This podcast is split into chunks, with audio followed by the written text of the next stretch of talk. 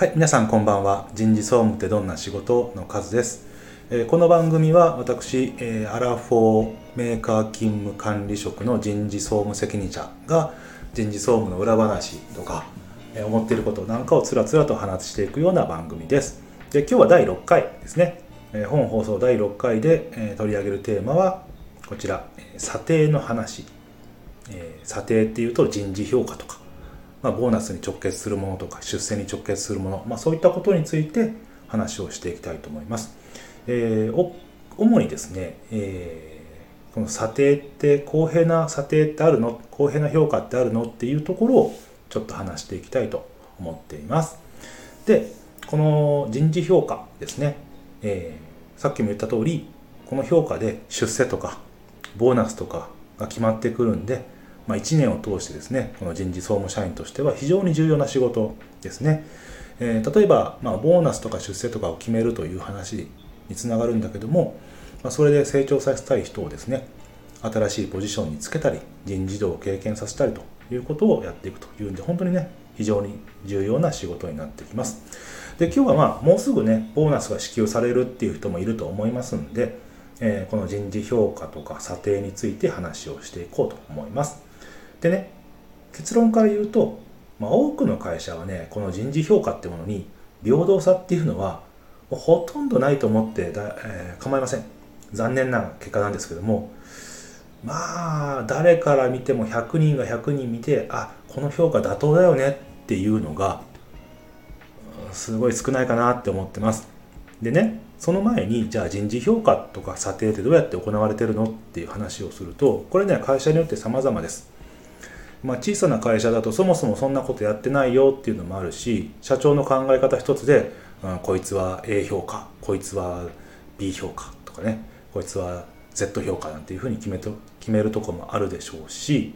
いわゆる外資系のイメージとかだと、まあ、個人個人に当てられた目標、これをね、達成できたかどうかっていうところで決まってきます。で、その他の大多数の会社っていうのは、あの個人目標の達成具合と、それから働きぶり、このふたつを掛け合わせて評価していくんじゃないかなっていうふうに思います。で、えー、今日はそのその他大多数の会社の話をしていきますね。で、このさっきその他大多数の会社では、えー、目標の達成と働きぶりで評価しますって言ったんだけども、まあ、厄介なのがね、この働きぶりって評価なんですね。数値目標を持ってそれを達成したかどうかっていうのはすぐ分かるじゃないですか。例えば営業だったら売上がひゃくまんえんを達成するとか、利益率 じゅっパーセント 以上出すとか、うん、そういったことが評価につながるんだけども、働きぶりって何だろうっていう話なんです。うん、例えばそのさっき営業の話したんだけど、月にせんまんえん売上をしてる、売上を上げてるふたりがいて、ひとりは本当にもう深夜まで頑張って頑張って働いて達成したっていう人もいるし、もうひとりは鼻くそほじりながらちょちょいっとやって、えー、定時もねかからずに売り上げを達成してちょっとサボりながらやってる。じゃあこの同じせんまんえん売り上げた人ってどっちが偉いのって考えると、もうね、これはね、えー、その時の上司とか会社の雰囲気で千差万別ですね。まあ、上司が多いのかな、そういうのを評価する、どっちを評価するっていうのは。だからもう上司ガチャですね。まあ、おべっかを使うような人を評価する人もいれば、この時代にですよ、一生懸命やってる雰囲気を出してる人を評価することもあれば、新しいことにチャレンジして失敗してもそれを評価するっていう人もいればね、えー、チャレンジして一つでも失敗すると減点っていう方もありますよね。まあ、あとはね、これあんまりないかもしれないですけど、たちの悪いのがね、自分より出来のいい部下、こういう人がいた時にあえて評価を下げて、えー、出る杭を先に積んどくなんていう最悪な上司もねいたりしますよね。うん、会社によってはね、その減点主義なんていうのもね、もちろんありますよ。まあ、ドラマの話で申し訳ないけど、あの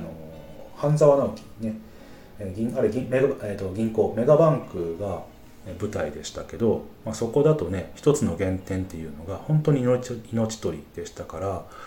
まあ、こういう会社っていうのはね、まだまだ日本にはたくさん転がってんじゃないかなっていうふうに思います。まあ、だからそういった人事評価とか査定っていうのは、まあ、最終的にはね、最後の順位付けってフィーリングになっていくんじゃないかなって思いますよ。例えば部長クラスが何人も集まって評価をしても、あの本当に部長に近いクラス、課長クラスとかだったらまだ細かく分かるから評価をしやすいんですけれども、その下の方、まあ、係長だとか主任だとか、まあ、一般職だとか、そこまでいくと結局ね、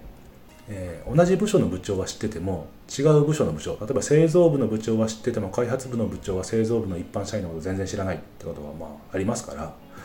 そうなるとね、うーんやっぱり評価ってしづらいよねってなっちゃいますよね。だからでそういった時に何がものを言うかっていうと、うん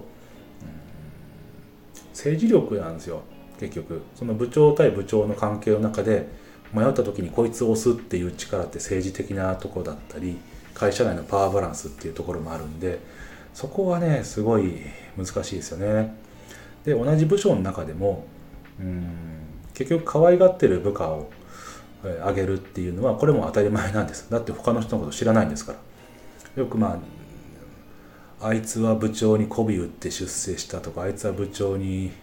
おべっかばっかり使って評価良くなってるなんてことを聞くんですけど、まあそれしょうがないですよね。だって全然知らない人のことは評価できないですから、その人が仕事ができるかどうかっていうところも含めて。だからブランド戦略と一緒で、まあ、イメージとフィーリングなんですよ、そういったところって。でじゃあどうやって評価を良くするかって話なんだけど、あの上司の癖を見抜いてうまく立ち回れる人とか、あとはねよくわかんないそういった上司をすっ飛ばして、えー誰からも認められるような力を発揮する、本当に能力の高い人ということで、まあ、どっちかなんじゃないかなっていうふうに思ってます。真面目にコツコツやってて誰かが見てくれてるなんていうのはよっぽどの運に恵まれないとありません。自分でアピールするか、本当に誰が見ても認めるぐらいの能力を発揮できるようになるというのが必要になってくるかなというふうに思います。まあ、うちの会社はね幸いなことにね、えー、いろいろすっ飛ばしてできる人に、えー、できる環境を与えてくれるとか評価してくれるっていう土壌があるんで、まあ私はね好き勝手楽しくやれてるなというところがあります。であのとは言いつつね、あのほとんどの会社でうまく立ち回るタイプの人っていうのがどんどん増えて偉くなっていくんですよ。でそうするとどうなるかっていうと、その組織って絶対劣化するんですね。本当これ注意してください。これなんでっていうと、上司の劣化コピーしか生み出してこないんですよ。だいたいそのさんかいぐらいそれが繰り返されると、もうその組織潰れていきますよ。よくあのさん代目が潰すなんて話もありますけど、さん代目よん代目までいったらもう壊滅的ですよね。あの例えばね、優秀な人の能力を はちじゅっパーセント でコピーできましたっていう話になると、ひゃくに対して はちじゅっパーセント だから、まあまああのそんなにボロがなくそつなくこなしていけるんですよ。たださんかいコピーを繰り返すってことは はちじゅっパーセントかけるはちじゅっパーセントかけるはちじゅっパーセント ってことで、最初ひゃくの能力があったところから比べると はちじゅっパーセント をさんかいかけると ごじゅういちパーセント なんですけど、半分ぐらいの能力値になってしまうんです。そうするとね、実力もないのにね偉くなるって人がどんどん増えてくるんです。無能な上司が量産されてきますよね。まあ、皆さんの会社でも、なんでこいつ出世したんだ、課長になっても全然できやしねえじゃねえかっていう人がいるんですが、まあそれは怒るべきして怒ってんじゃねえかなっていうふうに思うんで、それがあの残念ながら日本の現状なんですよね。まあ、そこでね、あの人事がね、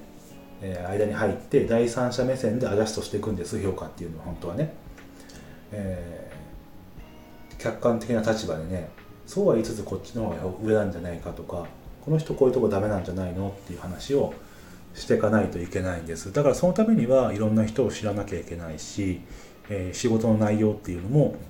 人事の人はいろいろ幅広く広く浅く知らなきゃいけないっていうところが課題になってくるかなと思います。ただね、